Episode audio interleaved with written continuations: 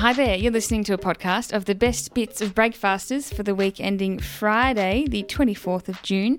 We are on Triple R every weekday morning from 6 till 9am, broadcast live from Melbourne, Australia. Coming up on the podcast this week, you won't hear Bobby because she was off sick, but we were still joined by Nazeem Hussain telling us about his show Hussain That, Chapel off Chapel, and reminiscing about his fond memories of being a scout. Uh, what happens when an artist tours for their last hurrah? Do you go see them and uh, is it as good as you expect? Chloe Hooper was here to talk about her new book, Bedtime Story, and Michael Harden was here to speak in defence of cabbage. We delve into some secret sacrifices we all make, and Mon keeps her budding romance from slip sliding away.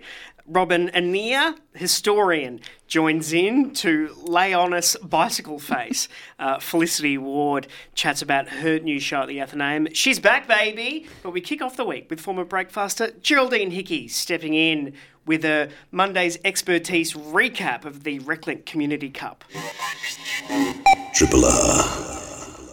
Uh, you are listening to Breakfasters. It's me, Geraldine Hickey, filling in for Bobby Macumber today.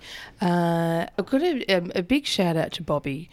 It, it, I, I can't think of like just what a rotten time to be ill. It's so bad. I feel. Oh yeah, I, I heart broke for her when she sent the message saying she was sick. I got the message. She sent me the message as well. Uh, you know, saying I, I found it, and I was just like, oh mate, this is that's oh, just because I, I knew how much she really wanted to play in in the in the cup and it was you know and she can play mm.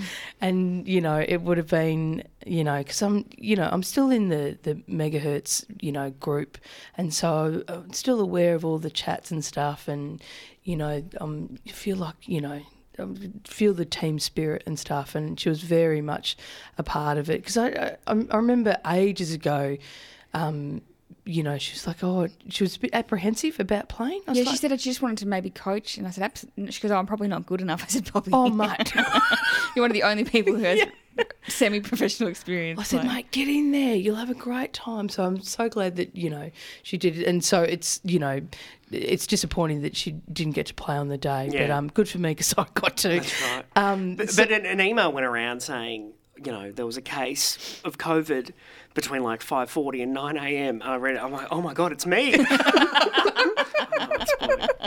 I um I was uh, doing the Channel 31 broadcast with Rose Callaghan. We were both hosting together, and so when because I went to the media launch for the cup, and it was just kind of like, oh yeah, oh, I remember this. Mm. Oh, I'm back. And it was, you know, saw the coaches and other players and, you know, like, oh, you're going to have a run, you know, you're going to get out there. And I was like, oh, no, I've got to, um, you know, I'm committed to doing, to doing this Channel 31 thing. And then on further research, I found out that I wasn't required during the game for the Channel 31. Mm. Like I knew it was just, it was, you know, before the game, quarter time and stuff to do, you know, pre interviews and whatnot. And I was like, I reckon. And so when on the group chat, you know, when it went out, who's who's going to play? And I just wrote, I'm like, this, you know, I'm doing the Channel 31 thing, but the salty croc will be ready to go if needed if needed. So, getting dressed that morning, I was, you know, I, you know, what it was going in not expecting to play. You know, I hadn't, I wasn't on the team. There was no, but still wanted to be ready. Mm. So I was like, what am I going to wear? What am I going to wear? I've got to be. I'm like, oh, oh, there's my, there's my megahertz socks. I'll, I'll wear them. I'll wear them. Oh, there's my megahertz. Oh, you know, I'll wear, I'll wear, I'll wear my old jumper. I'll get in. That'll be good for just getting in in the gates early, just flapping the jumper, go, oh, I'm in. Um, and then, uh, so I got in, because I went, I'll go in early because I knew what time everyone, all the players were getting in for the, the chat in the morning. I said, oh, I'll go, I'd love to, you know, get in the rooms. You mm. want to get in the rooms and have a bit of a chat, get the rooms. And so people were like, oh, yeah, you're you going to you gonna have a plate? And ABL was like, you're going to play? I'm like, mate, I'm I'm ready if you need me. Do you need me? and she went, Yeah, I reckon we might. I'm like, All right, I'm I'm I'm here if you need. And she goes, Do you have boots? I'm like, No, we'll, we'll get you some oh, boots. Yeah, how do you get boots? Uh, Emerald Cow had a good mate that came through with the goods, and just they fitted perfectly what a treat! It was just. I put these boots on and went, oh, they couldn't fit any better. These are them, terrific. Yeah, um, and, and no, I gave them back. It was it was all good. Uh, but I was just like, I think I think this is going to happen. And then I, I signed, you know, the, the appropriate waiver forms. Sort of like if I if I get injured, you'll be right. I'll be fine. Um, and yeah, and then I was so pumped once I uh, once I got the. It was so funny. Like once I got the, oh yeah, we might need you. I'm like, I'm, put me in, put me Fired in. up, then yeah. yeah, yeah, yeah. And then I said to the Channel 31 people, I said, I might play. Is that all right? And they go, oh, yeah, yeah.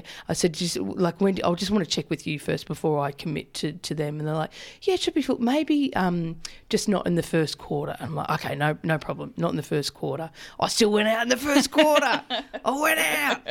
I went, just did it. The, the jumper presentation Mm. uh, to receive a jumper from Nicole Tadpole. Mm. I did not believe. I did not know. I believed it. I couldn't believe that she had been playing for so long. Since 2000. Was Yeah. that, she, she, she said she ran the boundary in 99 and then got a Guernsey in 2000. Amazing, yeah. And uh, when my jumper was presented, I was like, "Oh, someone's uh, is it uh, shrunk in the wash, or is this from the children's section?" Uh, so I've got a year to fit into it, um, which I'm looking forward to. But also, I was on ground. uh, You know, you matched up with a player or whatever. And Yeah, so you rotate. So I'm with Dylan, right? So like literally runs marathons. Honourable mention, Dylan, but yeah, who got mentioned in the presentation. Yeah, and so obviously, you know, superstar, two goals, two very significant goals. Yeah, right. At the, I think even in the same quarter. Oh, I I thought. mm, Oh, okay. But I don't know. I It, don't know. it, it may it may be in separate quarters because I remember thinking if it weren't for me volunteering to leave the ground, this This whole wouldn't have display happened. of It talent. should be honourable mention to Daniel Burt. Thank you, thank you. I appreciate it. Uh, I um, was on the ground with uh, Blanchy uh, from Ramblin' Gold, who was uh, s- absolutely legend. Like it couldn't have been a better introduction uh, for me. But uh, then in the last quarter, I turned around and I looked at who I was on, and I'm like, this can't be right. Uh, it, and I still don't really believe it. I'm pretty sure I was on Bet Goring, and I don't. I was like, is this some kind of joke? I found myself playing on Bet Goring last Community Cup as the siren went and we, we won. I was like, pretty nice to be standing next to. I don't know if she was playing AFLW then, but she went on to. And I was like, pretty nice to be standing next to her and to beat her and having absolutely no part in it. But yeah, I know she's a little bit too good, isn't she? I was Not scandalised. good enough, obviously. yeah, I couldn't believe it. Um, but yeah, walk to the ground. What a beautiful day! Like Yes. from go to woe, walking to the ground. Maybe it was a bit too long a walk. Got a stitch. I thought I'm really not up for this. Uh, but uh, and yeah, they're seeing the one thing as a punter, you get to enjoy the halftime entertainment and everything. Mm. We don't, you know, I didn't get to see as many bands as I would have liked. Yeah, I was down in the rooms after the game and I, you know, hanging around and having some snacks or whatever. And I was like, oh, I want to go catch Cash Savage. Um, because I know that they've started by now, and I, I walked out onto the field, and she said, "And that's us, guys. Thanks very much." so missed it, but you know, I Good on found it um, it was such a, a a stressful day, but also exciting because I had to be in two places at once. Just going from like I'd you know go from you know playing to oh I know I have to interview this person or and so just running off and and doing this and that. But it, gosh, it was so good. It was so nice to be um, to be back in the in a team in environment. There's something really special about um, you know the megahertz. You know, and maybe because it was the second time that I've played, so there was already that f- familiarity, um, and it was just so nice to be just welcomed back into the into the fold yeah. and just having that all the salty crocs here welcome back salty That's right. croc And I feel like the uh, victory can be attributed in part to the sort of collaborative Oh, absolutely. on field play. Yeah, I think it's such a wonderful team to be in, and it's unlike any other team sport I've played, where it's so collaborative hmm. and people are all completely different skill levels and still make a point of like lifting each other up. And you know, Chris Gill is, is should get a mention as well as an amazing oh, captain and, and hmm. player, but also just so good at passing the ball around. Like he definitely is quite spectacular. Took Yeah. some amazing marks. But you know, passing it on and giving everyone a shot. And yeah. He did a, the great shepherd that meant that I could pick up the ball up on, on the wing there, and he was yelling handball, handball, and I was like, "Nah, I'm going to kick it." to be on the ground when Chris Gill's working his magic is phenomenal. Yeah, Uh, it's- special. Uh, Bobby's got in touch. Says, thanks for filling in this morning, Jez. Must have been a nice day for everyone. Must be nice. Triple R. Nazeem Hussain has performed his sellout stand-up shows around the world. He's twice nominated for a Helpman Award for Best Comedy Performer. He's a two-time winner of the Australian Writers Guild Award for Best Sketch Comedy, and in 2019 released his debut stand-up special for Netflix. Nazeem Hussain. Public Frenemy. Naz- uh, Nazeem is performing his new show, Hussain That, at Chapel Off Chapel this Saturday in a special one off encore performance. And tell us about it, the podcaster and performer joins us now. Nazeem, welcome back to Breakfast. Gosh, that was that was my entire career Well, in 20 seconds. Could not possibly. That's, that's my life. In It 20 is your seconds. life. Uh, sorry to reduce you to an IMDb page there. we like to make people as uncomfortable as possible just at the start. Um, uh, what do you have on for the rest of the day? Is it what's, Um, what's a day like? Well, What is it? I've got my um, four-year-old, and um, I want to take him to bounce. And as Mon and I were just discussing, I don't know if he's old enough. I've been googling, and it seems like he's got to be five. But uh, For him, how, how soon till he's five? uh, n- ten months. Oh, okay. So I think, but can you can you be too young to fall on something that's bouncy?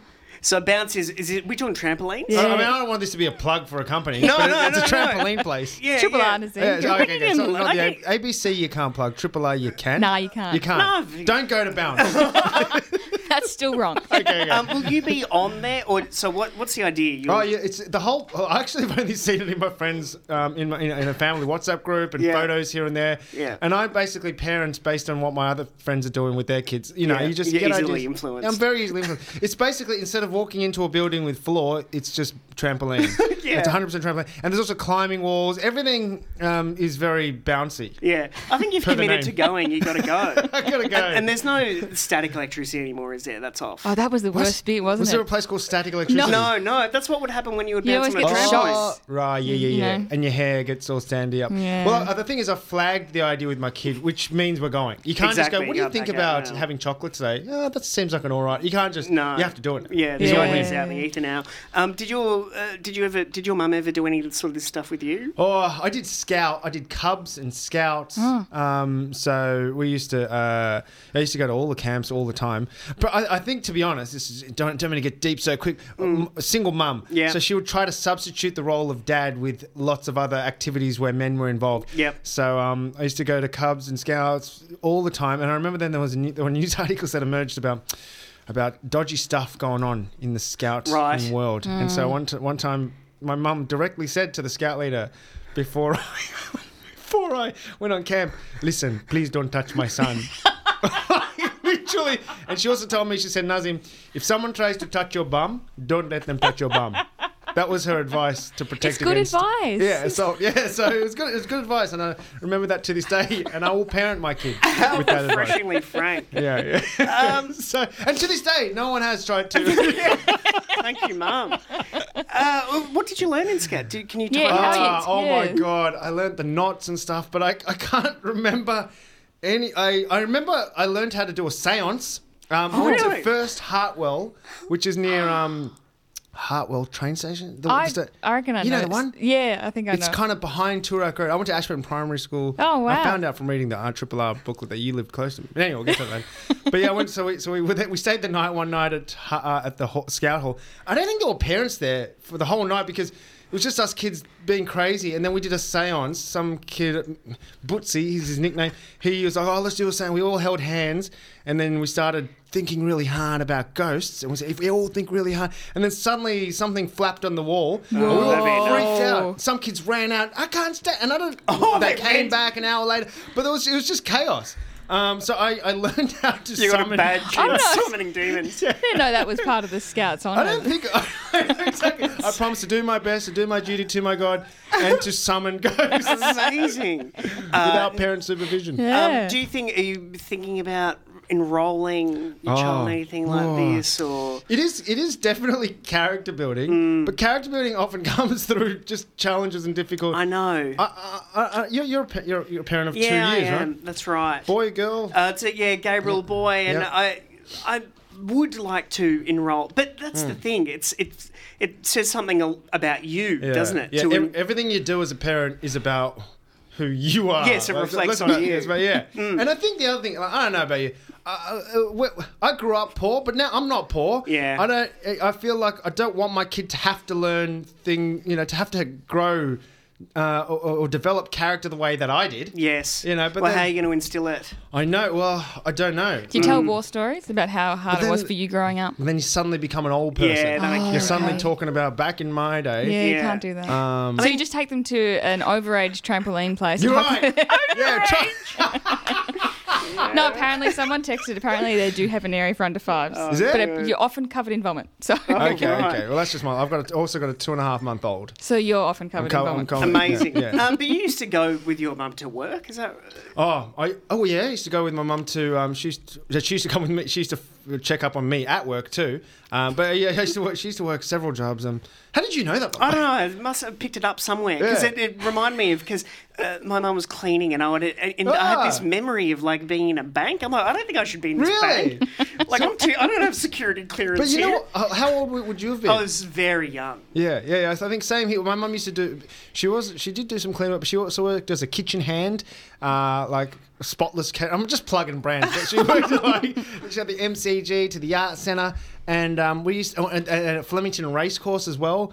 Uh, one time, well, yeah, we were there at the Melbourne Cup, and uh, we watched all the races, and, and she just left us like she necessarily had to just leave us there. We would just be hanging out with just people getting drunk and Yeah. sitting around, with people- Gambling. yeah, gambling and on picnic mats and people would make friends with us and would just be kind of pretend betting on horses and Exactly. we, we used to watch football games through you know like Benign neglect. yeah it's exactly but you know what I was I was listening to something about parenting and apparently younger parents uh, raise better kids because they necessarily can't be with them as much they can't be as present so it's called like um, beneficial neglect Right. so the less that sounds like a convenient excuse, doesn't it? like some- I'm probably mischaracterizing the whole idea, but being too good a parent is not good for your kid because they don't think for themselves. So yeah, basically, maybe I should just pay less attention. Yeah, I think so. Send them to bounce on their own today. exactly. Yeah, I'll catch you later. See you in seven. totally.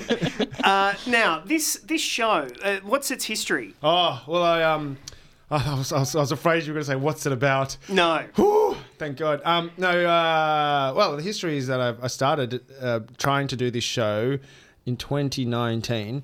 And um, I had material about bushfires and just stuff. It was ScoMo went to Hawaii, all that sort of stuff. And Yeah. um, obviously that all had to go in the bin.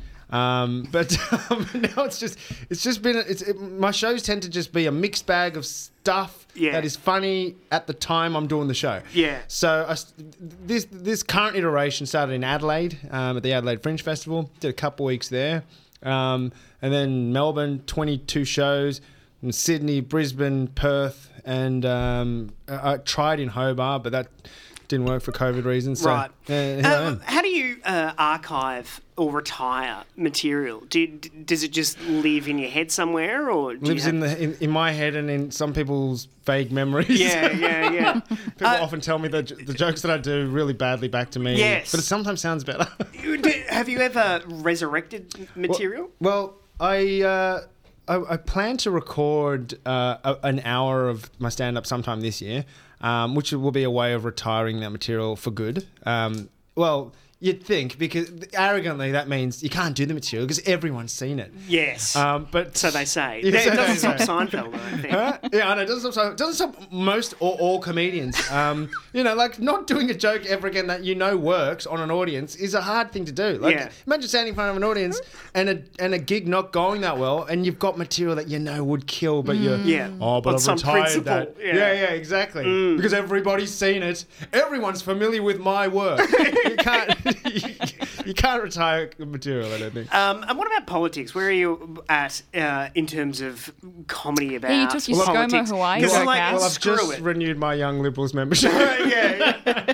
Oh, politics is like, uh, you know, I, I try not, probably, Because the caravan moves on. okay, it does move on. And I think it's like talking about politics specifically and um, uh, gets, I don't know, I'm, I'm not as excited about that.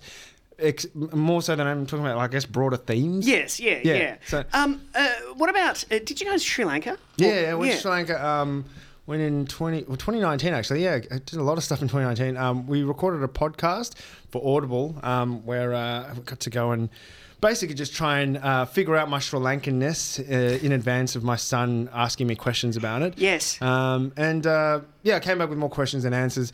But uh, yeah, one thing I'd, I'd note is that if you are trying to um, get into, you know, World Heritage site, like the, I tried to go to this place called Sigiriya. Right. I don't know if you've have you been to Sri Lanka No. beautiful place. It's um anyway. There's this there's this place called Sigiriya, which is um this old ca- castle that this king. Anyway, I'm going to talk about it really badly. But two queues to get in: a Yeah. local queue and a foreign queue. If you're a local, you pay about five cents. Yeah. If you're a foreigner, you pay about fifty US dollars. Anyway, I was there with this producer, James, white guy, and um, he was like, "Let's line up." And I said, "No worries." And so I got in the local queue, and he's like, "What are you doing?" Good for you. I was like, I'm a local. And he Yeah. pointed at, you know, and he's like, you're, you're not from here. I said, well, firstly, why do white people always have to tell brown people we're not from here? Like, even here, all right? Just let me line up. You go to your white queue. And he went in his white queue. I got to my queue. Front of the queue, the guy started speaking to me in Sinhalese, and I can barely speak Sinhalese. yeah. And so all I said back to him was whatever he said. I just said, uh, "One ticket, please," uh, in a Sri Lankan accent. And he said, "That's an Indian accent." I said, "No, it's not." And they said, "Go to the tourist queue." I said, "Come on, it's just full of white people." And he's like, "What's wrong with white people?" I said, uh, You're right. You were called racist. yeah, I was like, I've made a whole career of this. So anyway, he just said, Uh. he said, "Come on, well, the fifty US dollars." I said, thirty-five, and he said, "You're a bloody day guy." Maybe you are Sri Lankan. Anyway, no, no. Um, but I tried to haggle, but I had to pay the full thing. Oh, isn't it So I wonder if your son will try that on at the uh, when he's trying to get upgraded to the five-year-old trampoline Yeah, today. that's it. but yeah, if you're gonna try to try to get into these places, in Sri- practice your Sri Lankan accent. Yes. That's good for Dan- Daniel and I to know, actually. Yeah, we'll do that. Yeah, I've never felt more foreign or like less Sri Lankan in my life. You know. than in Sri Lanka Yeah, in that moment. People have told me to go back to where I came from here, but that hurt more. All right, now t- where is this show? This show is at the Chapel off Chapel. Chapel uh, off Chapel. Chapel off Chapel, um, which is uh, off Chapel Street. Mm. Um, Gorgeous venue. so, d- and, and I- this is where I did. Uh, Amir and I, Amir Rahman and I, we did a show called Fear of a Brown Planet. Mm. And back in 2010 or 2011, we actually recorded a DVD. That's the only other special uh, from fr- Public Frenemy that I, we recorded a, a special at the Chapel off Chapel, and it's on DVD somewhere. Yep. And uh, it was the most beautiful, beautiful venue, beautiful staff and experience, Mm. and yeah, to sort of come back. It's the first time I've actually performed there since What a Um, great night that's going to be. should be really fun and you know i think there's there's something really fun about the the, the melbourne comedy festival but it's also quite chaotic and it, if there, there's shows but it doesn't feel like an evening out Mm. Yes. you know because the show quick pack up the show there's another show coming in everyone in everyone out whereas this is just like all can- you. it's all it's all me and it's all the audience like you can come take your time Yeah. relax uh, watch the show and chill out Plan your whole evening around this About- centerpiece around- show. around me make, Yes, make it a exactly. night make it a Nazeem night That's right. Okay. Well, who's saying that? It's on at Chapel Off Chapel in a special one-off encore performance this Saturday, June 25 at 8 p.m. For more information and tickets, please go to chapeloffchapel.com.au. And what a great pleasure to have with us Nazeem Hussain. thank you very much Triple R on FM, digital, online, and via the app. So news came out yesterday that Billy Joel's coming to Australia for one night only at the MCG on December 10. Uh, apparently, it was a brain thought of Michael Gudinski. I was just going to ask if that. Yeah, okay. it just had all the workings of it. Yeah, uh, and so Frontier Touring's making it happen. Seventy thousand ticket concert. Now he's seventy three. Was last here shy t- ten years ago. Okay. Uh, so maybe he'd come back. But it, sometimes a lot of these, the pull of seeing an act like this or seeing anything like this would be, will this be the last time? Mm. Uh, will it be the last hurrah, the last chance you get? Billy Joel has a residency at Madison Square Garden, the only artist to have a residency Yeah, ever that's there. more of a Vegas thing. I. Yeah, it's he's there every month, and um, Madison Square Garden announced. So he's done 84 monthly shows, and it's just it's a big deal in New York. The fact that he has a residency there. Anyway, it's coming to the MCG. Uh, it's it's it's always weird to, as an incentive, bring someone out. Or, or so, go see something because it might be the last time. Because they might die. I might die. you know, I might have a falling out with my bandmates. uh, but yeah, is is that something that you'd be interested in? Going to see him. Mm. Well, now that you've framed it as the last time, I mean, sure. Well, you I mean, he doesn't need. So it's a state government initiative as well. So the, obviously the dollar sign was huge. yeah, yeah, yeah. So it's it just seems unlikely that he'd be back. yeah, and the one time, the one, the one time only that it's not a tour is really interesting. That's really rare. Mm. Uh, have, you se- have you seen anything at the MCG? No, I was just thinking that the only time, I mean, I went to the Anzac Day match and I think Lime Cordiale played off in a little side stage. Hmm. I've never, but I've never been to the grand final. I never saw Meatloaf. Um, and I've never been to just like a standalone gig there. Yeah, uh, it is interesting. The biggest crowd at the MCG ever. Do you want to take a guess? 101. Well, okay, it was uh, it was for Oh, what was it for? yeah. Okay, yeah. Let's start. Paul there. McCartney? No, it was for Billy Graham, Oh. the evangelist. Oh, sorry, yes, of course, I went to that. Yes, exactly. uh, so, what year was that? I think that was maybe it was 1959, and I think it's the biggest crowd ever recorded there, 130,000 people. Wow. That's a lot. That's hard to top.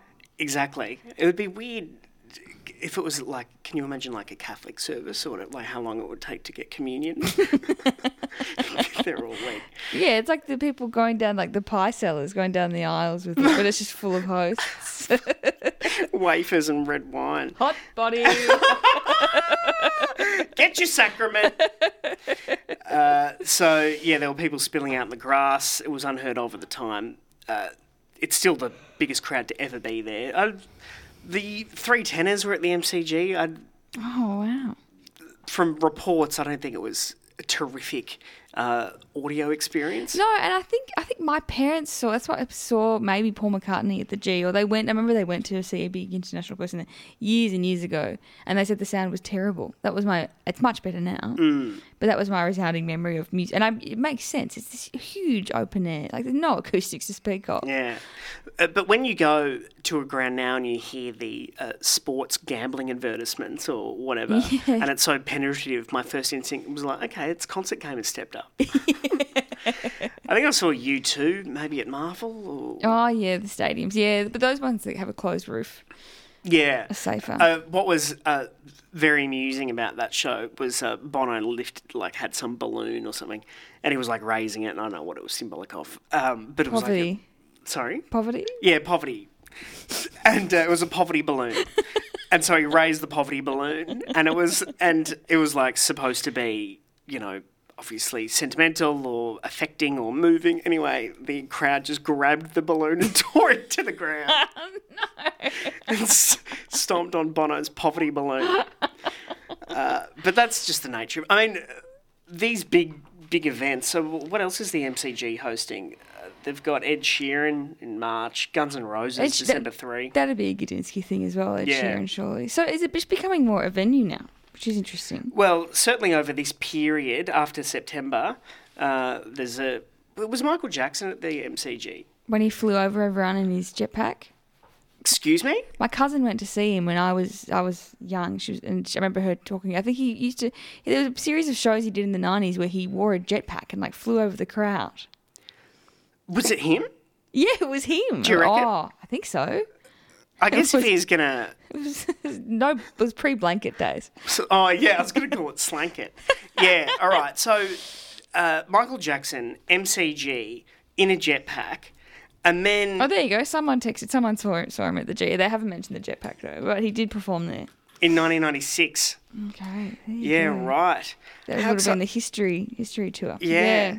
Uh, I was thinking about just also on Last Hurrahs, because you know that Year 12 breakup song that everyone. I mean, The what do vitamin you, C song. Which one? Vitamin C. As we go. Oh, yeah. What, what else is in your top five? Well, that was one. Yeah. I think when I graduated primary school, we had um, lean on me. Really? Yeah. Isn't the whole idea that everyone's buggering off and you can't lean on them anymore? Can I lean on you? Who's this? New number. Who dis, Mon? Or absolutely everybody. I think it was just like, oh, what songs are cool at the moment? Uh, I remember I just want to wish you well. Oh, yeah, Bernard Fanning. Yeah. Which, it- upon reflection, is a uh, last hurrah song about breakup sex. Yeah, it's good for a bunch of 12 year olds to sing that as they head off into their high school days. The last hurrah thing is is important. I think if that spurs you into action, it's good. I remember um, years ago when I was re- I was reviewing gigs. I got a, I was and I just met I just met Will so nine years ago or something, and Will and I were on a date and I got a call from the editor of the paper I was writing for or the publication, and he said two questions: Are you a Paul Simon fan and are you free right now? And I was like, I do like Paul Simon, much to um, Beck Hornsby's disgust, who is Yeah. our program manager. And then, but I looked across the table at this guy I just met and I really liked him. And I said, "Oh, what what's happening?" He said, "Well, I'm meant to be I'm meant to be there reviewing the gig, but I can't. Something's come up and I just can't get there. You know, do you want to go? The word limit will be like reduced. You, you know, we just need to." And I said, "Oh, I'm really sorry, I can't go." And now I don't think I'll ever see him because he'll probably. He, how old is he? yeah, exactly. and so, what does Will think of this? Uh, I don't know. I don't know. I don't. I, yeah, probably is like that. Paul Simon's 80. I'm absolutely not seeing him. Yeah, I know. So I think about that a bit. things I saw uh, all of these people that I've seen, all of my celebrity stories now, they've all been cancelled. Oh, So like you really wanted to go see Rolf Harris. I was not that, And Cosby. but I saw not quite cancelled, but I saw. I, I, okay, I remember I was at a venue in Paris and I saw in the crowd, so he wasn't performing, but it was Will Smith. Okay, and now that story is like has all this other loaded stuff with it. Uh, I saw Bill Cosby at the Apollo. Okay, it's gone. Uh, so Alec Baldwin on the streets of New York. Come on! I've like got the the kiss of death over here. Melbourne's own Triple R. Chloe Hooper is the best-selling author of The Arsonist, A Mind on Fire, novels A Child's Book of True Crime and The Engagement, and The Tall Man, Death and Life on Palm Island, which won the Victorian, New South Wales, West Australian and Queensland Premiers Literary Awards, as well as the John Button Prize for Political Writing and a Ned Kelly Award for Crime Writing. Her latest book is Bedtime Story, which explores her quest to find the right words to tell her son about his father's illness, and to uh, tell us about it, the acclaimed author joins us now. Chloe, welcome to Breakfasters. Hi, it's lovely to be here. It's really special to have you. Um, you're, uh, you know, we all hear about being bad patients. You're not a particularly good patient partner. No, well, I mean, I, I tried. I tried hard, but uh, um, you know, there there were moments where I would um, take my my partner to an appointment and sort of have a fight with the doctor, and that that isn't good. but um, you realize quite early that you need the doctor to like the patient Yeah. and their support person. Yeah, isn't that annoying? It is annoying, um, and also I, I, I remember at one point Don saying he was he noticed people treated him differently. The doctors treated him differently when they realised that he could speak in a complete sentence, and so you know there there can be this sort of strange experience too that um, you know if you don't yourself have a medical degree, you're you're treated sort of as though you might be you know, slightly sub-intelligent. So, you know, that was a kind of could create some punchy moments. But Yeah. having said that, Melbourne is an amazing place to get, um, you know, a To bad a bad illness. Yeah. And um, you know, as we went through our quest, we also found incredible doctors who, thank God, actually saved saved my partner Don Watson's life. Amazing. Uh, now, I was reading this and uh, the pages are all tear stained. Uh, now, But that's with happy tears. Well, it's it's it is happy tears. I mean, it's it's not just it's not because it's sad. It's because it's incredibly moving. Did uh, what challenge did you set yourself as a writer, and is that different from the challenge you set yourself as a partner and mother? Well, it's I guess that that um, sometimes taking a taking a notebook into a, a really tricky situation can be a form of of protection. I mean, a lot of people write diaries, but I guess if if you've um, worked at any you know in any way as a journalist, you know that you can go into some pretty tough places um, emotionally or geographically, and that that notebook. Um, you know, can be your shield in a way. Um, and I think there's something to, you know, I'm, I'm writing about children's literature a lot, and there's a there's a point at which if you actually can describe the monster, uh, you might be able to put it in a cage. And so um, I think that that helped me get through this experience and find ways to talk to our kids about their dad's illness as Yeah. well. Did you find some unusual rabbit holes that you didn't expect yourself to go down? I, absolutely. Um, and you know, I mean, rabbit hole is the perfect way to describe it too, because you know, the birth of children's literature Yeah. almost happens with Alice in Wonderland, and I, I, I found that. Um, you know, the books we read as kids, if we were lucky enough to have books put in front of us or had access to, to books, um, some of those stories kind of wire us in a way. And it's almost as an adult rereading that you realize how important those narratives were to you. And, um, you know, you think you've sort of put away childish things, but actually they're, they're still in us and they offer consolation and surprises and, and, you know, often a lot of wisdom. The do we run the risk? I personally do of uh, romanticizing uh, trauma and the uh, achievement and success that can be born from that sometimes, and creative achievement. Uh, that's interesting. I mean, I think that, you know, look, a big part of, of writing this book for me was, um, you know, when darkness arrives at your house, how you respond to it. But and um, I think when you've got kids, you try very hard to, you know, keep things um, in a in a primary coloured palette, and actually.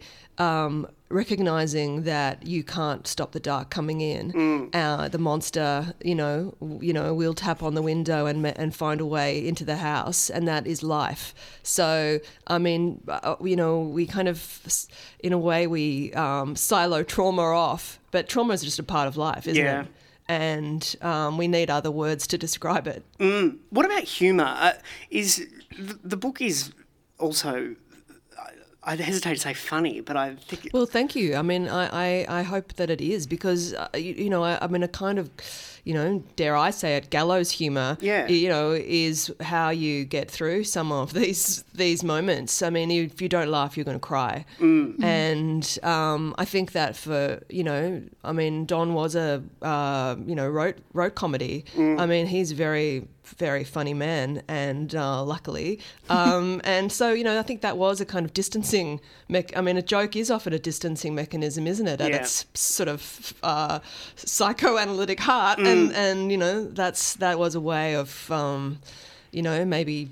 You know, the monster stops in its tracks just slightly. yeah. What was his? If you tell a bad joke, what was um his his reaction to you writing this book? Did you run it by him, or were you going to do it regardless of Look, I- I- permission?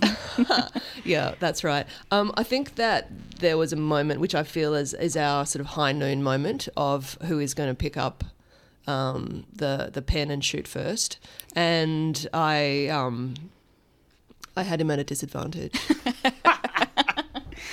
Uh, now, the is he sharing the same room again, or is he still siloed somewhere else? no, no, we're we um yeah no no it's a, yeah, the cold nights at the moment. Yes, I mean because the, the the honesty, um, you know, even you described Don as still radioactive, uh, you know, because the the bedclothes smell metallic. Well, the, after chemo, um, you know, that's the, the few days after chemo, the, the, the, the person who's been going through that treatment is actually radi- radioactive. And you're given a kind of long list of things that you're meant to do, including, you know, putting their, washing their dishes separately in the dishwasher. Um, but, you know, as I say, our kids just wanted to be all over their dad. Yeah. And, um, you you it's it's like a thriller when you go through i mean to sort of pick a narrative genre out of the air when you go through an experience with someone who has a potentially fatal illness you don't know how that what the ending will be. Yeah. and you don't want to stop your kids you know um, you know reading a book with their dad in in the sick bed. But yeah know that that you know spoiler alert um, uh, we're we're back in the same bedroom. Yeah. Illness is, is unpredictable and the timelines can change so much. How did you go setting yourself a deadline for a book like this? Well, um, I'm a professional. Of course. no, no, no. I'm, I uh, look. I think that they just take h- however long they take, and and each book, um, it's interesting. It kind of teaches you how to write it.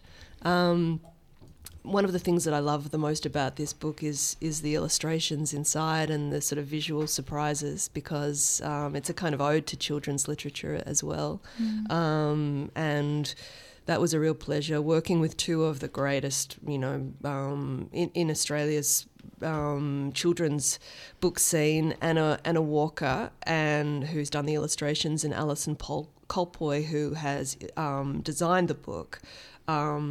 You know that that took its own sort of time as well, but. Um, you know, also once you sign a, a book contract, that's uh, that that hurries you along. Uh, you note that in the book that uh, for all And of I, him, I'm going to just, I mean, you know, when it's when someone's sick, it's expensive as well. Um, you Yeah. know, that's sort of you're not meant to sort of talk about that, but um, it's very like an unemotional I, I knew thing. I had to keep on working. uh, say, so you're right that for all of human history, say for a few generations in a few rich places, children have lived up close with death. Probably not so much now. Well, it's interesting, isn't it? Now we're living, you know, in pandemic times Yeah. again, and there are a lot of people dying each day in in Australia. Um, so, uh, you know, I wonder whether or We're not shifting a bit. Well, I wonder if that was a very kind of fortunate hundred years, which um, you know that we had this sort of medical miracle of the twentieth century, and, Yeah. and we'll see. And and do you uh, do you hope or suspect that maybe this book might help? Uh, well, look, of course, you hope it will help. I mean, I, I think um, one of the things I confronted in the book was my own phobia about having these conversations with with kids about mortality, our children, and and actually realizing, and, and then not wanting to have it with myself. And I think that. Um, what I've realized is once you do start to talk to children openly about this, they are, you know, natural philosophers. They want to be invited into a conversation about life's biggest mystery. And also it's a way of actually sort of talking about how how do we lead our best lives? And that's a, a rich conversation and an important one to have with with children and and as adults. I want to ask you about your son perhaps saying uh, that the point of life is to look back and count up all your adventures, and if you're lucky, you get to a high number. Do you reckon that's in the ballpark of something maybe true? Yes, I, I, I- I think it is. I mean, I, I, you know, he, he said that as a, I think he was six or seven. So, um, you know, I think there's like a the idea of getting to a high number. I mean, maybe we don't need to sort of like, you know, be competitive Quantify- about how many. What, what's have you got to over hundred yet? I mean, and also define adventure. You could get to heaps if it's just as exciting as cooking something yum. yeah, well, for him it was like um, driving in the car at night, and you know, you real. I mean, that was the sort of when you're in this sort of cauldron. I think that um, everything becomes very vivid, and so. Um, you know, you, the, the colours in the garden are brighter, and uh, for for me, also just noticing small things, how excited that like it was a, amazing for a kid who hasn't driven in a car at night before. It's like a light show. It's incredible, you know, and that's just we take that for granted. How Yeah. How strange and beautiful that is. Yeah. Well, I, we can't thank you enough for writing this book. Uh, it's really uh, beautiful and moving, and I yeah I had to sh- shield my reaction in public. Uh, but as I say, it's not because it's grim or anything. It's just because it's It's a bit of all of the above. it's a bit of all the okay. above. Yeah, that's okay. Exactly. Uh, who is your favourite children's author, or if you had to? Oh, look, I, I, I'd find it hard to um, choose just one, Mm. but um, I, I guess I'm sort of, you know, grateful for the, the, the pantheon and actually that we can all kind of go back in there and um, feel feel a kind of, um, you know, that, that shelter. Because often it takes us back to, to a, uh, an experience of of reading with somebody we love. Yeah. Uh, and do you are you a good bedtime reader? Do you back yourself? Um, I have to, well, I've got a problem with sometimes too much expression, and that can sort of, in, you know, that Yeah. can piss off the the listeners. You listeners. got to let the story speak Doesn't- for itself or something. Gets them too awake. They need to go to sleep. yeah, you don't want they don't want the tension of my sort of you know bad acting. You're putting too much sauce on it. Yeah, right. Rein it in. Okay. Well, bedtime story is out now via Simon and Schuster. We've been fortunate to speak with uh, multi-award-winning author Chloe Hooper. Thanks, Chloe. Thank you so much. Triple R. I'm hungry. I want something to eat. Something with a crunch and very sweet. Cabbage connoisseur Michael Harden's here for our food interlude. Morning, Michael. Good morning. How are you? Yeah, we're really, really good, I think. Mm-hmm. Um, but I am, you know, I think you've got your work cut out for you. What, what are we doing today? Well, we're talking about cabbage, and I kind of knew there was going to be a bit of an uphill battle with you, Daniel. You know, it's like you know you've got your thing against iceberg lettuce. I I have an idea that you're sort of a little bit, little bit phobic about leafy greens at the best of times. So, Not enough um, roughage in your diet, Daniel Burt. Right, okay. No, fair cop, fair cop. I, I, there's rocket on pizza occasionally. Yeah, but I was sort of like, uh, you know, given that, um, you know, there was all this outrage about, you know, cabbage being put on burgers instead of lettuce because lettuce is so expensive. That that being said, cabbage is going up in price as well. Of course. Um, not as expensive as lettuce just yet, but it's still it's still going up. But I was thinking it's probably you know cabbage is one of those things that it has got a really kind of poor reputation in like literally and figuratively it's sort of like it's kind of associated with poverty um, you know it's sort of like you've got that whole thing of like anybody in literature that ever talks about uh, you know uh, going into a poorhouse and it's like the smell of cabbage in the air and you know and sort of things like lewis carroll talking about you know the different uh, cabbages and kings. And so you've got you know the from one extreme to the other.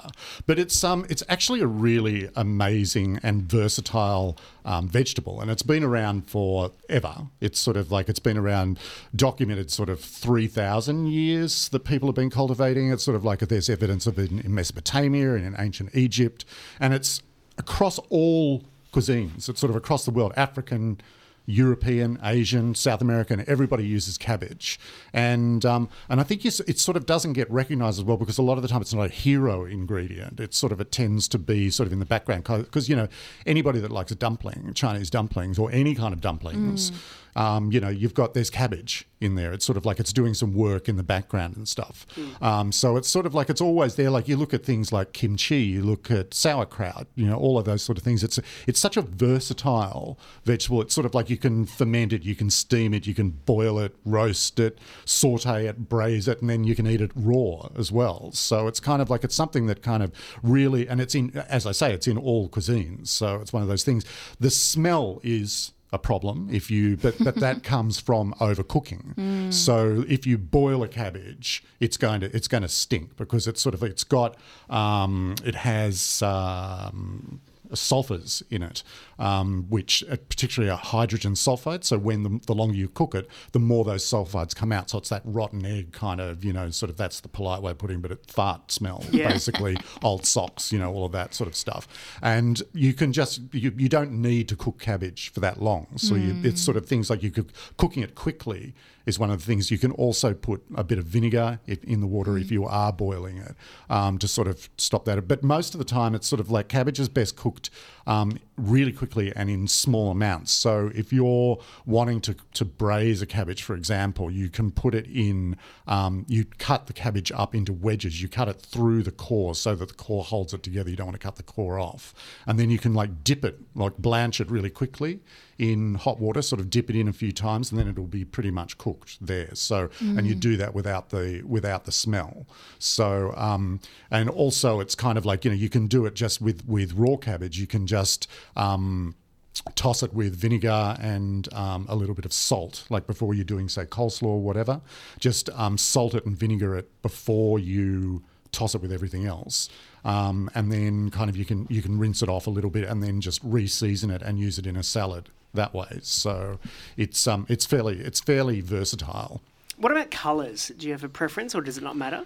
Doesn't really matter. Um, the the flavors aren't hugely different. There's sort of like there's there's several different types of cabbage, but um, you know, so you've got your more loose leaf ones like a Savoy cabbage, which is the sort of curlier leaves and it's a bit looser, lighter green, that sort of stuff.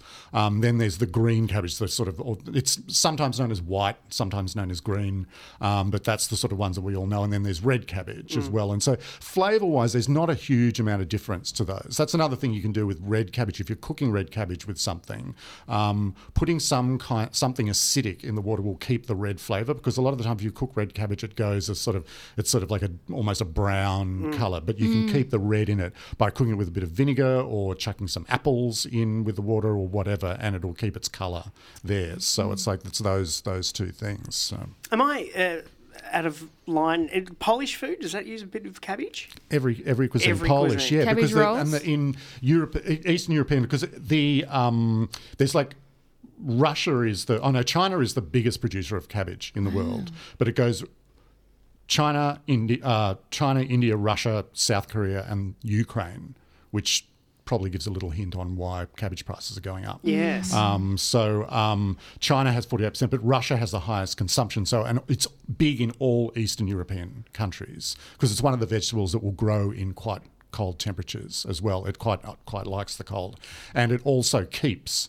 So it's sort of like you know, with a cabbage, you can have a cabbage for weeks I in the in your fridge. I have been so surprised opening the fridge and being like, I bought that, yeah, last month. Yeah, yeah, but it's that that's cut kind of one of the, bits and and that's fine. why it is sort of like it's great. It is a it is food for people with not a lot of money because you know you can preserve it for a long time. So you know in your fridge, as long as you keep it a little bit moist, you keep it cool and moist, and it'll last for weeks. Yeah. Is there another good example of uh, food that's been taken from the poverty column into the spruced up column in the way that we're probably about to see with cabbage? Yeah, there's probably a few things. I'm just trying to think. Brussels of the- sprouts, they, they had a yeah, bit well, of a renaissance. sprouts are sprouts are like very like on all restaurants Mm. menus now. It's sort of like you know, and they're and again, it's sort of like it's just it, it comes from a way of the way of cooking. You know, people sort of have these terrible memories of Brussels sprouts as being again because they're like little cabbages and they stink if they're overcooked. Mm. Um, but you know, sort of like you do the way they're doing them now is sort of like you're blanching them really quickly and then chopping them in halves or in quarters and then sautéing them, sautéing them and so, serving them with little lardons of bacon and So, what, what would be the justification for having a farty smelling cabbage if it's if it's a sign of overcooking? What is there a defence of? Well, surely in those cabbage rolls, they, they seem to be cooked for a long time, but that's because they're just like a carrier. Yeah, for yeah, meat and exactly. A lot of the time, it's sort of like you know you can be sort of boiling cabbage and stuff. You know, sometimes you do need to. So with things like you know.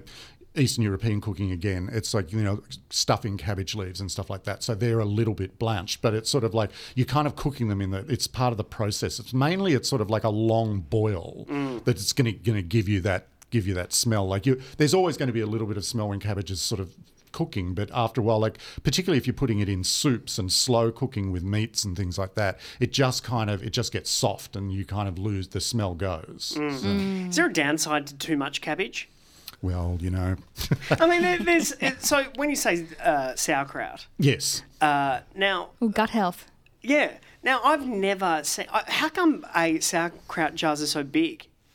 Well, because they're mainly eaten by Germans, and Germ- Right. You know, they, I've, ne- I've never seen anyone get to the bottom of their sauerkraut jar. Oh, my in-laws do. Oh, they're really? German. Yeah, Yeah. yeah. Got it. I see. All right. Yeah. Yeah, yeah. So, and you know, it's sort of like, and then you know, sauerkraut. Sauerkraut's one thing, but you know, I think the thing again that's that's pumped it up a bit is you know, kimchi is the thing, the condiment that you have to have Mm. in your fridge at the moment if you've got kimchi in your fridge. I don't have much in my fridge. I've I don't. got- I don't Okay. spend a lot of time at home. Just he's just got an old an old he's an old lettuce that he's stockpiling. um, but some some love for cabbage on the text line. I did I did giggle at this. Someone said cabbage is the best. Okonomiyaki, yum. Cabbage soup, yes. I'm single. yeah. Exactly. Yeah, okonomiyaki. It's sort of great. It's like so it's in in a lot of Japanese cuisine as well. So you Do you know. know much about its health benefits? I mean, all, It all is- vegetables are good for yeah, you. but- it's it's it's full of um, like you know, there's a lot. There's a lot of water in it. It's 92% water, um, and but it does have vitamin C, and um, and it's also been used. Cabbage has been used throughout the ages in medicinal in medicinal purposes as well, sort of to put on burns and for you know various things like you know for, for gut health and that sort of Uh, stuff. uh, we've So- heard about, as you mentioned, iceberg lettuce being phased out in favour of cabbage, say for burgers and fast food joints. How would you prepare cabbage for a burger if you were going to do a homemade burger? Is, would you just plonk Yeah. it on? Or? No, no. I would, I would just you give it a give it a little treatment, like you know, give it the vinegar and salt treatment, just to sort of soften it a little bit because it is harsh when it's raw. Mm. So if you cook it, you know, cook, it, you know, inverted commas, um, Give it a i- in a bit of a yeah, In the- yeah, exactly, yeah, yeah, and you know, speak nicely to it. you know. But uh, yeah, that's that's the way I would do it. Just soften it up a little bit, you know. And I would probably maybe go the next step and you know make a coleslaw. Yeah, you know, and sort of like put a bit of carrot in it and a little bit of a dressing on it and stuff. Softer, juicier, delicious, and you'll never go back to. It. Yeah, right. lettuce. When you're talking about massaging the cabbage, and then you said go the next step, I was like, wait, where are we going? yeah, yeah, there'll be no happy endings with the cabbage. All right, in defence of cabbage, Michael Harden, thank you. no worries. Triple R. At 6.15, we were talking about last hurrahs. It's artists that you might go and see simply because it might be your last chance before they trip. They What's the... Croak. Yeah, sure. I was going to say trip the light fantastic, but that means to go out, doesn't it? Anyway, um, and I mentioned that I got a last minute invite to go see Paul Simon and to write a review for it. Uh, the editor called up and said, "Can you can you do it? I can't make it, but you know, go along, free tickets, whatever, and then write the review." And and and I was on an early date with Will, who I'm now married to. So obviously I had good instinct there, but said, "Oh, I don't want to bail on this guy." So I said no, and Will was listening, and he texted and said, "I had no idea you did that. How stupid! Why did you do that?" um, so it's that thing where I So thought, you would have had one ticket. yeah, it would have just been. I mean, yeah, I didn't. I don't think I would have had a plus one for sure Were like you that. at the dinner as it was yeah, when the just- offer came through? Yeah, it wasn't like a. It wasn't like we would. We were established by then, I think, but it was early. We're like in Chinatown or something. Yeah. And so Will didn't even know that you'd martyred yourself. No, because then if you say to someone, "Oh, I just got offered," they'd say, "Oh, go," and then I'm like, "No," and I just was. I was in the zone. Mm. Have you? Did you investigate the show afterwards and go, you know, see the set list? I think I read a couple of reviews and I was like, "Yeah, that would have been good." And now he's eighty, so Yeah. So he's seventy. off to Graceland soon. Uh, so, so beautiful or so what? Did you like that album? I don't know that. Album. Oh right, yeah, it came out in 2013, I think. It's oh right, Yeah, that's when it was. That's when I was Yeah, asked. So that would have been. uh, so he played that. Uh, See, good thing I didn't go. I didn't even listen to the album. me and Julio down by the schoolyard. You would have enjoyed that, I suppose. Slip sliding away. Look at what Will denied you. So now Will has to bear s- responsibility he didn't even ask for. And uh, he absolutely shouldn't. It was my own, you know. But maybe, yeah, maybe that's maybe he owes me. I think Remember so. that time that I didn't get to go see. Yeah. Do you think it was potentially a sliding doors moment? Like if you said, I got to bail on the dinner, I'm going to see Paul Simon, and he was like, well, this mon is uh, not worth. it's no good? Yeah. I don't know. She'll ditch me for a better offer at the earliest opportunity. Yeah, well, that it was a risk, I guess. Mm. Yeah. I, I mean, I'm come from a long line of martyrs, and I, Oh, good. Uh, you know, I think I'm good. I think you have to be very convincing as a martyr. Like, say for instance, if you're going to forego, I don't know, a chip or something, or uh, food, Mm-hmm, uh, you have to be so convincing that you don't want it. Yeah. Slice of pizza, whatever. You have it. No, no, I, I really don't want it. So if you it's going in the bin. If you don't have it, I'm putting it in the bin. So Yeah. please. Now you have to be that persuasive. But then that's dishonest, isn't it? No, but no one knows. You just know it in your heart. So then, do you watch them eat it and seething? No, I'm not seething. No, it brings me joy to see someone enjoy something sort of unselfconsciously or anything like that. Mm. Uh, I, I also, when people martyrdom say, when people say, I, I worry about you, Oh. like I worry, Mm. so well, what good is worry? And and what should I do with that? There's nothing you can do. Mm. Like it's it's such a limp form of martyrdom. Uh, I'm concerned. Well, how can you action concern? Well, I guess is it, but then it should be followed up by something. I'm concerned about you, put that donut down. oh yeah, yeah, yeah. concerned exactly. for you, you haven't slept in weeks. I'm concerned for you.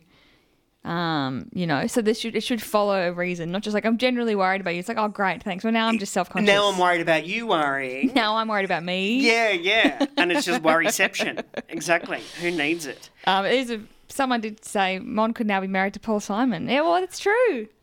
That's what usually happens. Have you have you ever dreamed about being pulled up on stage? Never. I would hate that. Really? Yeah, I would hate it, like Courteney Cox style Oh, is that what Courteney Cox did? Dancing in the Dark. oh, right. With Yeah. Bruce, with yeah. Um, no, I'd hate it. I used to fantasize get, about getting pulled up on stage. And what would you do? Dance. Well, I was at a show. Look, yeah, Dan. It depends what the show is. I mean, there was I saw a magic act once, and I was like, I, I'm in the mood to get pulled up on stage, Oh, yeah, and I got yeah. pulled up Ah. and loved it. Well, how what did they? Did they cut you in half? No, it was a it was a magic trick, but you just you play. I think I knew how they were doing it, or Yeah. but I I I lied, like to help them. See, this was this is another more martyrdom. Yeah, and also as someone has, has rightfully suggested on the text line, maybe it's just dishonesty. Daniel suggested that it's not dishonest if no one else knows about it. Knows about what? Well, that's about you, about you like you know, actually secretly wanting the last piece of pizza. Yeah, it's not dis. oh, It's only dishonest myself, isn't it? Yeah. To that it works, but if you apply that general rule, Yeah, but like if you're uh, picking up someone from the airport or something, oh yeah, no hassle, no, it's it's, not a big deal. I was on there. I was in Tullamarine anyway. Wanted to go to that Macca's actually. Yeah, I was on the way to Sexy Land. Exactly. Um, but the I know that Dave Grohl is famous for pulling people up on stage. Like people, so people will go to Foo Fighters gigs or whatever, and hold up posters that say, you know, pull me up, and then legitimately good drummers or guitarists or whatever will get up on stage, and so you have to be ready. You can't just you can't be all talk and no action because he says, okay, get up here, and then they're really good. Oh, Yeah, really? which is great. It's great entertainment, but it's also yeah, be be ready Oh, because he'll do it. I remember i saw the Love Tones at the Birmingham Hotel, Oh, yeah. and the uh, guitarist came off the stage and was handing around the guitar, wanting people to play. Mm. And no, the people I were with were not taking the guitar, and so I took the guitar. And basically chopped the top of my fingers off. From shredding so hard. From shredding so Shred hard. Lord Daniel Burt. and so like had to was was basically had like flesh dangling. I'm like, I'm having such a good time. this is rock and roll. This is rock and roll, yeah. But but that was my martyrdom. Yeah, you did it for the I did it for the show. for the fans. yeah, Yeah. I did it for the for the spectacle. You step up. My, yeah, well, my biggest fear. I mean, not that it's a legitimate fear because I never like throw my hand up to get. I'm never at an event where it's really an option, I guess, to be pulled up on stage. Um, but is what is happening to me is what someone said happening at an Enrique Iglesias show. What? He pulled an audience member on stage, danced with her for a moment, and then bailed on her and left her shuffling alone on stage. so she just had to. That's what I would think would happen to me, just there shimmying away while he goes off and actually does his performance. That's not right. Someone needs to escort that person back off. He's like, here's your dance, get back on Abandon the on stage. Yes, Shimming to Julio. Oh, Enrique. Julio wouldn't have done that. Yeah, he wouldn't have. He's a chivalrous man. He's Exactly. still- There's no way Julio would abandon as lone shimmier. And then what happens? You get like the Bugs Bunny. big net. Let's get this dag into the wings. Give him a complimentary shand on and send him home. This is humiliating. Uh, but I'm glad that Will uh, knows now. yeah, it's good. Mm. It's good to not have secrets in your marriage. Sure.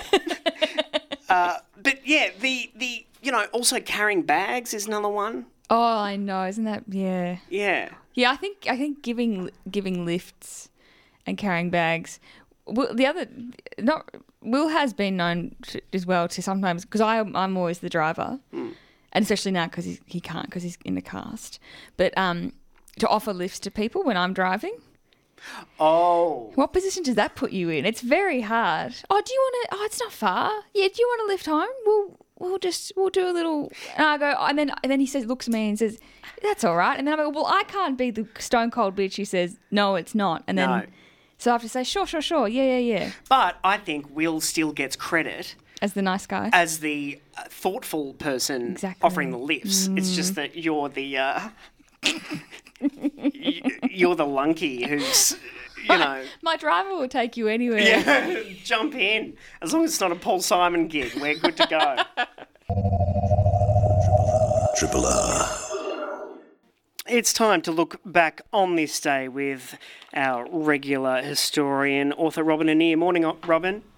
Hi, how you doing? Yeah, we're good. Uh, now, where are we going today? We're going back uh, to June 22nd, 1895, um, when Australians were exercised with fear about the prospect of contracting a thing called bicycle face. It had, uh, it had just been diagnosed by a, uh, a biomedico in London who wrote widely on the hidden dangers of cycling. Um, particularly, he wrote for women. Now we were coming on. Of course, it was it was winter, and winter was the cycling season. Cycling had taken off big time, just oh, maybe a year or so before, um, when the safety bicycle, which of course is tr- chain driven and had pneumatic tyres rather than solid ones, uh, took over from what had been the penny farthing uh, and um, and its, its successors. So for up until then, it had been very much a male a male sport, and it hadn't really caught on popularly. So now. Uh, now it was popular, and a lot of women saw this as their chance to, you know, have a bit of freedom and get away and, and, and exercise and get out in the countryside and stuff. So uh, and, and be independent of, uh, of of the fellas in their family. So this guy was really trying to clamp that down. I think he wrote a lot about women overtaxing their strength and the sort of mental excitement and internal inflammation um, that might follow, as well as headaches, nervous collapse, that kind of thing. And he reckoned the symptoms, perhaps not so much the internal inflammation, but the rest, he reckoned it pointed to a cerebral and not a muscular cause. Um, and he, he reckoned it was about the extreme instability of this two-wheeled machine, as he called it, um, uh, and the difficulty of maintaining equilibrium, one's balance. It was a sort of unconscious strain um, because you were trying to stop it from falling over, and this and it caused a curious, uh, sorry, a serious, careworn, strained look, which the face assumes, and all the all the features would be pinched into the centre of the face. You'd grow, uh, you'd grow lines, and your face would be either pale or overflushed. It could be either. Either could be a symptom, and uh, and you would get you, you would look old and ugly before your time. Well, that's the worst Uh, thing to he- be. Of course, exactly. This is he figured that, that this would speak straight to women. Um, clearly, uh, it caused. He, he says it caused a strain in a special brain centre in the back of the head. Uh, this incessant strain, and even when you were off your cycle, uh, your brain was straining to keep uh, keep your body's balance, and uh, and that was basically the end of you, possibly as a cyclist, and certainly on the marriage market. Yeah. And so this was the story he was selling, Dr. Shadwell, of London. Do you think it would was it like a tripwire? Like one day you've got bicycling face, the next uh, one day you don't, next day you do, or is it a gradual yeah. thing? No, no. This is this is pretty much what he was saying. So he was he was very much telling a story of how carefree you are and how terrific it feels to be on a bicycle, how free you feel, and every, and life seems wonderful, uh, and and is wonderful. And then one day you look in the mirror and your face is your face has gone to hell. Um, uh, so yes, it could be something. And so of course this was this was uh, this this is what created the fear, I guess, because people would look at themselves and go, "I'm fine, you know, I'm having a great time and I'm still gorgeous." Uh, and then, but the fear was that uh, that the next day they might not be. And uh, the story went that this was even even a more serious uh, risk in Melbourne, uh, where it was the biggest city, the most crowded, so the most da- dangerous even then to cycle in. Uh, and of course, we had tram tracks, and so these tram tracks caused ang- uh, a level of anxiety which uh, made bicycle face all the more probable. Uh, this wasn't this wasn't Dr. Shadwell telling us this, but a local commentator. Um, and then there was the road to Geelong, so people would go on a you know a day long ride to Geelong and possibly get the uh, the uh, train back. Um, but the uh, the road was such a shocker, particularly the swamp road near Footscray, which had boulders about um, 10 centimetres uh, in diameter the whole road was composed of them, that to ride across that once was said to potentially uh, be a cause of bicycle face. Um, and then you know you had you had advisors like Zimmy, who was Arthur Zimmerman, Zimmerman, the world's champion sprint rider. He advised that if you just sat up straight on your bicycle, didn't lean over your, um, your handlebars like a racer, if you sat up straight, which you see pictures of people doing, and now we possibly know why, if you sat up straight, that you would not get bicycle face. It was as if you know the course, uh, the force of gravity would uh, would uh, your face pointing downwards would uh, make the wrinkles and uh, and I don't know And the anxiety. ugliness, yeah. the ugliness gather in one place. Did they? So this was mainly directed at women or only directed at women? Uh, it was mainly directed at women. I mean, you could, th- th- there were suggestions that you know men too. You know, this look of anxiety. You could read it on a man's face walking down Collins Street. You'd say, "Ha ha, he must be a cyclist." uh, but really, uh, it was it was the fans were very much uh, the Flames were very much fanned towards women, um, and and uh, we you know we had things like. Um, the, like the advertisers, needless to say, seized on it. So we had an ad that was titled "The Bicycle Face: The Latest Monstrosity." You should watch. We, there's a, uh, a wild and, and wide open appearance in the eyes, strained lines about the mouth, and a general focusing of all the features towards the centre. No, we don't want our girls' faces hardened or puckered. We want sweet, smiling, joyful faces, just like those which all children have who eat honest, honest, delicious, life-saving, strength-giving milk arrowroot biscuits. So there was your solution. Stay off your bike and eat milk arrowroot biscuits, and, and life would be. Sure. Did not see that one coming. Uh, and No, you didn't, did you? No. And so the tell us about bicycles at this point. I see Mulga Bill's bicycle was published in 1896. Uh huh. Uh-huh, yep. That So- was um, that was right in the middle of uh, this heyday. So yeah. we've we've moved beyond it. You know. So w- what are they looking like? It, They're looking like bikes that we would recognise. They didn't have, they wouldn't have had gears, um, uh, and uh, I think it was all foot brakes then. Um, and a lot of bicycles also had this thing. I know my mum had one, um, which uh, was uh, fixed wheel bicycles, so that when you were going downhill, the pedals went around of their own accord. You couldn't stop the pedals going around. You couldn't coast. So um, she got a bit of bicycle face out of that, I think, when she used to go riding because your feet would be going around like um, like like a machine. Um, so there, were, there was that. There were uh, fixed wheel bicycles. Um, the brakes, I think, were reliable, but yeah, foot brakes, and uh, but we would recognise them as bicycles. They were very heavy uh, and uh, much heavier to manoeuvre than what we'd be accustomed to now. But yeah, certainly the, there was talk about the pneumatic tyres causing health problems too. It was, pneumatic tyres were still a new thing on on any vehicle then, and it was like, you know, can this be good for us? Like it feels so good, it can't be good, kind of thing. Um, yeah.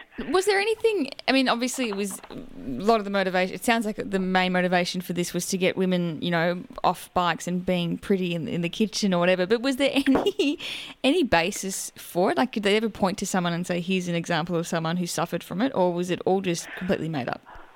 Oh, um, uh, Dr. Um, Dr. Shadwell, you know, presented some so-called case studies, but you know, they could have been suffering from, you know, too much washing dishes or something. could you know, just the way been he old. described it, it was yeah, you know, it was just like you know they were um, they were not at their peak, and it was all due to, to, to their their foolishness uh, at um, at being on the bike. But it wasn't just. I've got to say, it wasn't just bicycle face. So remember, this was still seen as a fad. It was very much in the fad stage, and uh, and people were used to fads of this sort. Roller skating had been big about oh, 10 years before, and it had lasted perhaps four or five um, winters, and had, had now faded out. And and from the talk, people were accept, expecting that bicycle riding might follow track the same path, um, which it didn't. It's uh, it's it's as popular today as ever. So uh, at this stage, the people were treating it as a fad, and the kinds of extremities and foolishness that people uh, tended to go to when something was just just newly popular.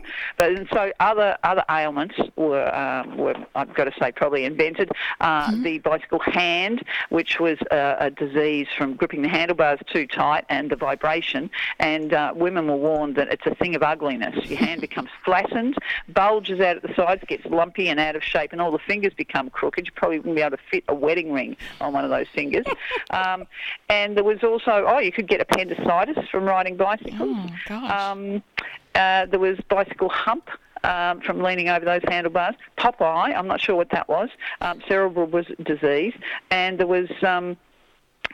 uh, there was also the bicycle bob, which wasn't exactly a disease, but it was men uh, would be uh, would be would offend womenfolk uh, of their acquaintance because they couldn't raise their hats when they passed the women riding their bicycles um, because they needed both hands on the handlebars, and, uh, and and and the women would get huffy. So bicycle bob, they would just bob their head, but it was insufficient. Women took offence, being women. Women took offence anyway, and any man foolish enough to doff his hat to a lady would come down with a dull um, and never do it again. Amazing. So they said. Exactly. That's what I thought. Well, I suppose good luck to all the uh, gnarled and puckered cyclists with panda eyes and and crow's feet or whatever going to the Commonwealth Games. Uh, poor coot. Yes. All right. So bicycle face. It was a thing, but it's gone now. Uh, That's Rob- right. Robyn and beautiful now. Uh, where were we just then? We're all beautiful now. We're, we're, we're, we're, we're 1895, we're talking, aren't we? Oh, 1895. I'm sorry. Yes, yes, 1895. June 1895. June 22nd. Yep. Beautiful. Robyn Annear, thank you. Cool. Thanks. Ah, that's right. Triple R. Felicity Ward is a comedian, actor, and writer, has toured her award winning stand up around the world, making untold TV appearances along the way and selling out her Edinburgh Fringe Festival season of Busting a Nut now. The Wakefield actor has returned to Australia for a first live date since 2019 to tell us about She's Back Baby live at the Athenaeum. The expat star of stage and screen joins us now. Felicity, welcome to Breakfasters. Thanks. I'm so embarrassed that I call my show "She's Back, Baby," but it makes me laugh every time. Good, exactly. I'm It's a good You're way to start." idiot, mate. She's back. I actually wanted to spell it baby bebe, as in B E B E H, and my Oh. manager or my, my producer was like, "Oh, I think it's a bit confusing." I'm like, "Yeah, all right. Yeah, right. okay." Bridge too far. Yeah. um, a lot's happened, hasn't it? How, No, nothing. Nothing. Nothing. Not much. Uh, and okay, so plot through some of the things, and and and do you always have your comedy brain on, or do you, is it something will happen and then uh, in retrospect you go, okay, let's try and make that funny? Um, or there's sometimes that you go, I don't think any amount of time will make that funny. exactly. And then there's some things that immediately I'm like, yeah, there's, I mean, I got sent this video. I, I won't say, of my son trying to say a Peppa Pig book saying Easter egg hunt. Oh, But he's yeah. two and a half. Okay. And he wasn't meaning to do it, but my God, is it funny? It is good, It's isn't it? just really good stuff. Yeah. uh, and do you make? Uh, can you make children laugh pretty easily? Oh, it. Uh, I was very nervous about um, whether I could make my son laugh because when I was when he was really young, um, I was filming Wakefield. I mean, he was nine weeks old, and so my husband was a primary carer, and my husband would walk in the room, and Frankie, my little boy, would just light up, right? And then I'd get home from work, and I'd be like, it'd be a ten minute pantomime n- narrative arc, different characters, and he sort of gave me that's a three out of five. Take it. Damn. You have Yeah. put in the hard yards. But now we're like best mates, Cool. and he's just such a goofball. Thank God, because you don't know what your kid's going to be like. Like there's mm. there's nurture and nature. There's only so much of each that I think can happen. Mm. And the the older he gets, the more I feel like. I am just stopping him from dying, but he is his own person. Yes. And I've got to be the best cheerleader I can for that person. That's right. Are there any skills that you've observed so far, or Um, he can recite whole books. Okay. He's sort of like a. He sits down at daycare every morning, and he just likes to start off the day by reading the Gruffalo. So he just sits on the, uh, and he doesn't read. He just recites it. But he, uh, yeah, I got that little note from daycare the other day that um, that's how he, you know, just likes to bring in the day, sit down, bit of Julia Donaldson. I'm sure a little, you know, decaf latte to kick things off, and um, you know, I mean, yeah, it's. it's do you get updates during the day, and how attentive are you to them? Some of the updates can be intense, right? They give full reports and everything. Look, here's a bit of dirty gossip. I don't know why I'm talking about this. We got uh, there's something called Ofsted in the UK, which is kind of like their governing body for um, teaching standards. And we got an Ofsted report the day, the morning I was leaving for Australia. So I, I don't know. that was like either an hour and a half ago or 72 hours. I don't know. One of one of those periods of time. Um, and got an absolutely scathing Ofsted report. So there's a lot of drama at the um, we call it nursery over there. Yeah. A, a lot of mums WhatsApps group. They're having a meeting on Monday. It is kicking off. Sweet. Yeah, yeah. Wow, and you won't be there. I know. Yes, that's good. I don't know. I don't. I feel sorry for the people that work there because they're great. But mm. the why am I why am I just rubbishing? Them? They're not listening. Don't worry. Are you telling me they don't listen to Melbourne Community Radio? They would if they Are knew you it telling me the. CEOs of a nursery conglomerate in the UK aren't tuned Big in right now? I, what about um the uh, accent and, and, and Australian stuff? I mean, you're you're I don't know, not quintess. You're Australian. I And- am Australian. And so and so, uh, is there anything that we like? Are you now a bitter expat that uh, you know you you're here and uh, that's. We're so lucky to have you, but you know, like you, you're successful over Where is there. this and, going? Well, I'm saying, like I, I heard that you, you know, you you were rejected from three drama schools or whatever. Oh yeah. I mean, that's a come on.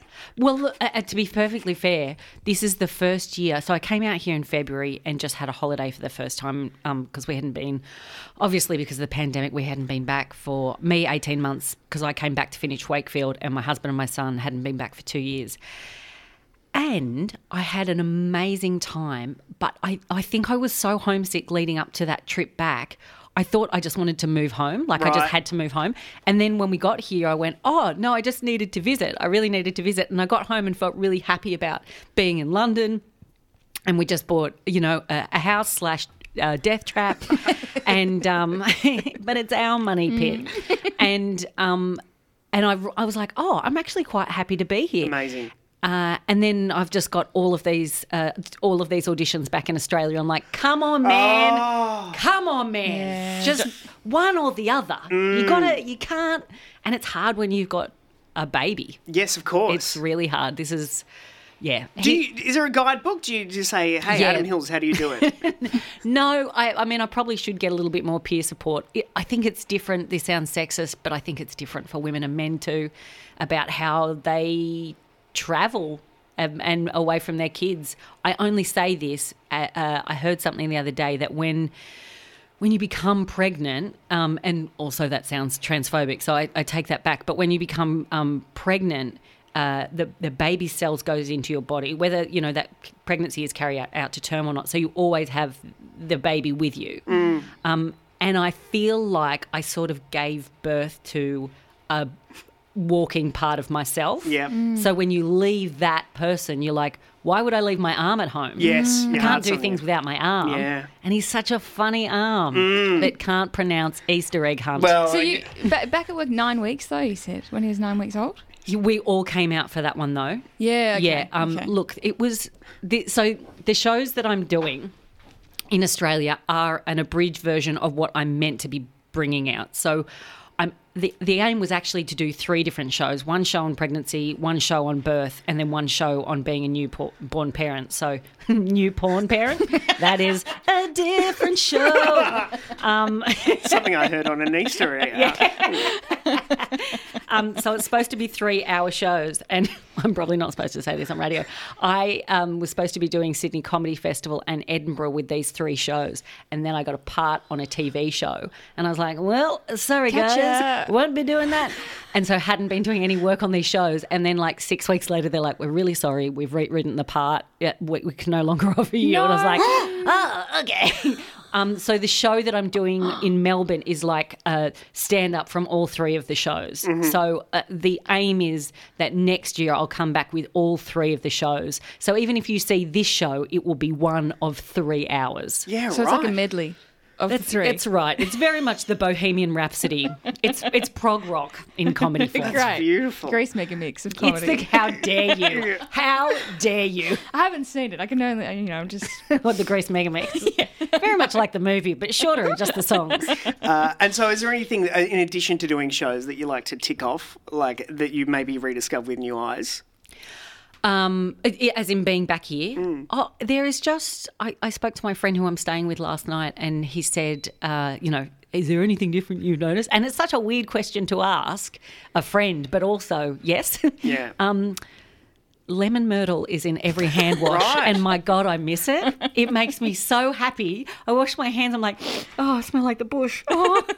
And when I was, um, when third lockdown happened, and I know that Melbourne had the longest lockdown in the world, and I am not comparing, but I will say my husband and I both got COVID at the same time, and then he slipped a disc. We had a one year old, and then we went into the third lockdown in England in the middle of winter. So there were challenges, and he couldn't do any physical lockdown, uh, like any physical childcare because of his back. He was just laid up on the ground. It was horrible. Anyway, Benjamin Law saw that I'd written something about it on Twitter and he said, What's your address? And I gave it to him and he sent me over this body moisturizer and hand wash and they both smelt like lemon myrtle. They had lemon myrtle in it. And I just started crying when I mm. washed my hands. I'm like, I really miss those smells. Yeah. Lemon myrtle. Yeah. I got to get on it. It's well, it's not. You probably are without knowing. Yeah, exactly. exactly. It- unless it's like a, a Palmolive. Yeah. It's, if it comes in a brown bottle, there's probably a bit of lemon myrtle in there. Yeah. A bit Uh, of wattle, a bit of something from the bush. Have you gotten, do you think, more emotional? About, I mean, Just in life. I can always get more emotional. Yeah, yeah, I am on antidepressants No, though, so sure. I'm less emotional. Uh, but in, you know, sentimental even, or, or Oh yeah, yeah. I mean, definitely since having a kid too. I, I'm I've always been very easy to cry. I'm very uh, I'm I'm a romantic. I'm very sentimental. Um, and uh, yeah, always have like this fantasy of what Australia is, which Mm. sometimes it lives up to and sometimes it doesn't. Yeah. And it's very strange. I've lived in the UK for nine years now. And when I'm here, that's home. And when I'm there, this is home. So it's this. I'm sure lots of expats around the world can sort of relate where you, even though you feel like you're a part of where you live, there's this concept of home that's a little bit elusive Yeah. And there are places that you feel like you're nearly there and then but there, there's never one spot Mm. What about panel shows over there? They're mad for them, aren't they? they're mad for them and i cannot get on Oh, what? Daniel, don't rub it in. no no but like i think that i think the illusion is that i'm just like killing it overseas and what i have is just a plane ticket to london and anyone can do that i promise um, it- it's a really I remember when I lived here, I used to joke that TV subsidised my live career in when I lived in Melbourne, and that really was the case. I was very lucky that when I first started, I had lots of opportunities. Um, some might say I was overexposed with not enough talent. Um, and now uh, in the UK, I have an amazing live career and I can, you know, gig anywhere I want to, and you can make really good money. You can like earn a very decent living over there. Uh, but the, you know, there are just a lot of there's an enormous amount of incredibly talented comedians, and if sometimes if you're not new. Um, or you haven't already made it in inverted commas, then cracking through or breaking through can be difficult. Yeah, right. Um, What a brutal world, huh? yeah, look, life's hard, and then you die. And come see the show. Come see the show. Mum needs money. Yeah. it's so good that you're in town. It's just fantastic. And so there's one show, July 9 at the Yeah, Athenaeum. yeah, yeah, yeah, and it's uh, surprisingly it's selling very well. Of course. so there's a possibility that there might be a, a second show, and if you buy tickets now, that will make me feel so much better. Um, I'm sure there's lots of people that come on radio and they're like, "We're doing so great." I'm like, "I'm desperate," you know. It, you, you, everyone is one month away from being broke in the UK. Doesn't matter if you're Yeah, a millionaire right. or you're you living on the streets. You already are broke, but um, it's just London is just so precarious. Yeah. Um, and it's wild, and their but their comedy scene is, I'm sorry to say, the best in the world. Mm. That's it's just amazing. Is there a room that's your favourite? Um, I mean, the comedy store is just like the Sydney um, comedy store. It's it's physically built for comedy. Yeah. So no matter how good the acts are, uh, it, it doesn't matter how good or bad the acts are. If you get a laugh in those rooms, it is uh, Oh. it- physically designed for you to get the maximum laugh that you can hear it on stage. So How thrilling. there's actually loads of rooms in the UK that I just think like, am I? Did I just reinvent comedy, or was that? is this just a very good room? Amazing. Okay, well, to see the show, She's Back, Baby. She's back, baby. The medley. Yeah. Uh, Don't forget. It's Felicity Ward at the Athenaeum, Saturday, 9th of July. Uh, book now for information and tickets. Go to ticketek.com.au. And what a treat to have back in town uh, the legend Felicity Ward. Thank you. So lovely to be here. Thanks. Triple R. Thanks for listening to a podcast of the best bits of Breakfasters, which is the Monday to Friday breakfast show broadcast live on Triple R from Melbourne, Australia. Feel free to get in touch with us via Facebook, Twitter, Instagram, or the Triple R website.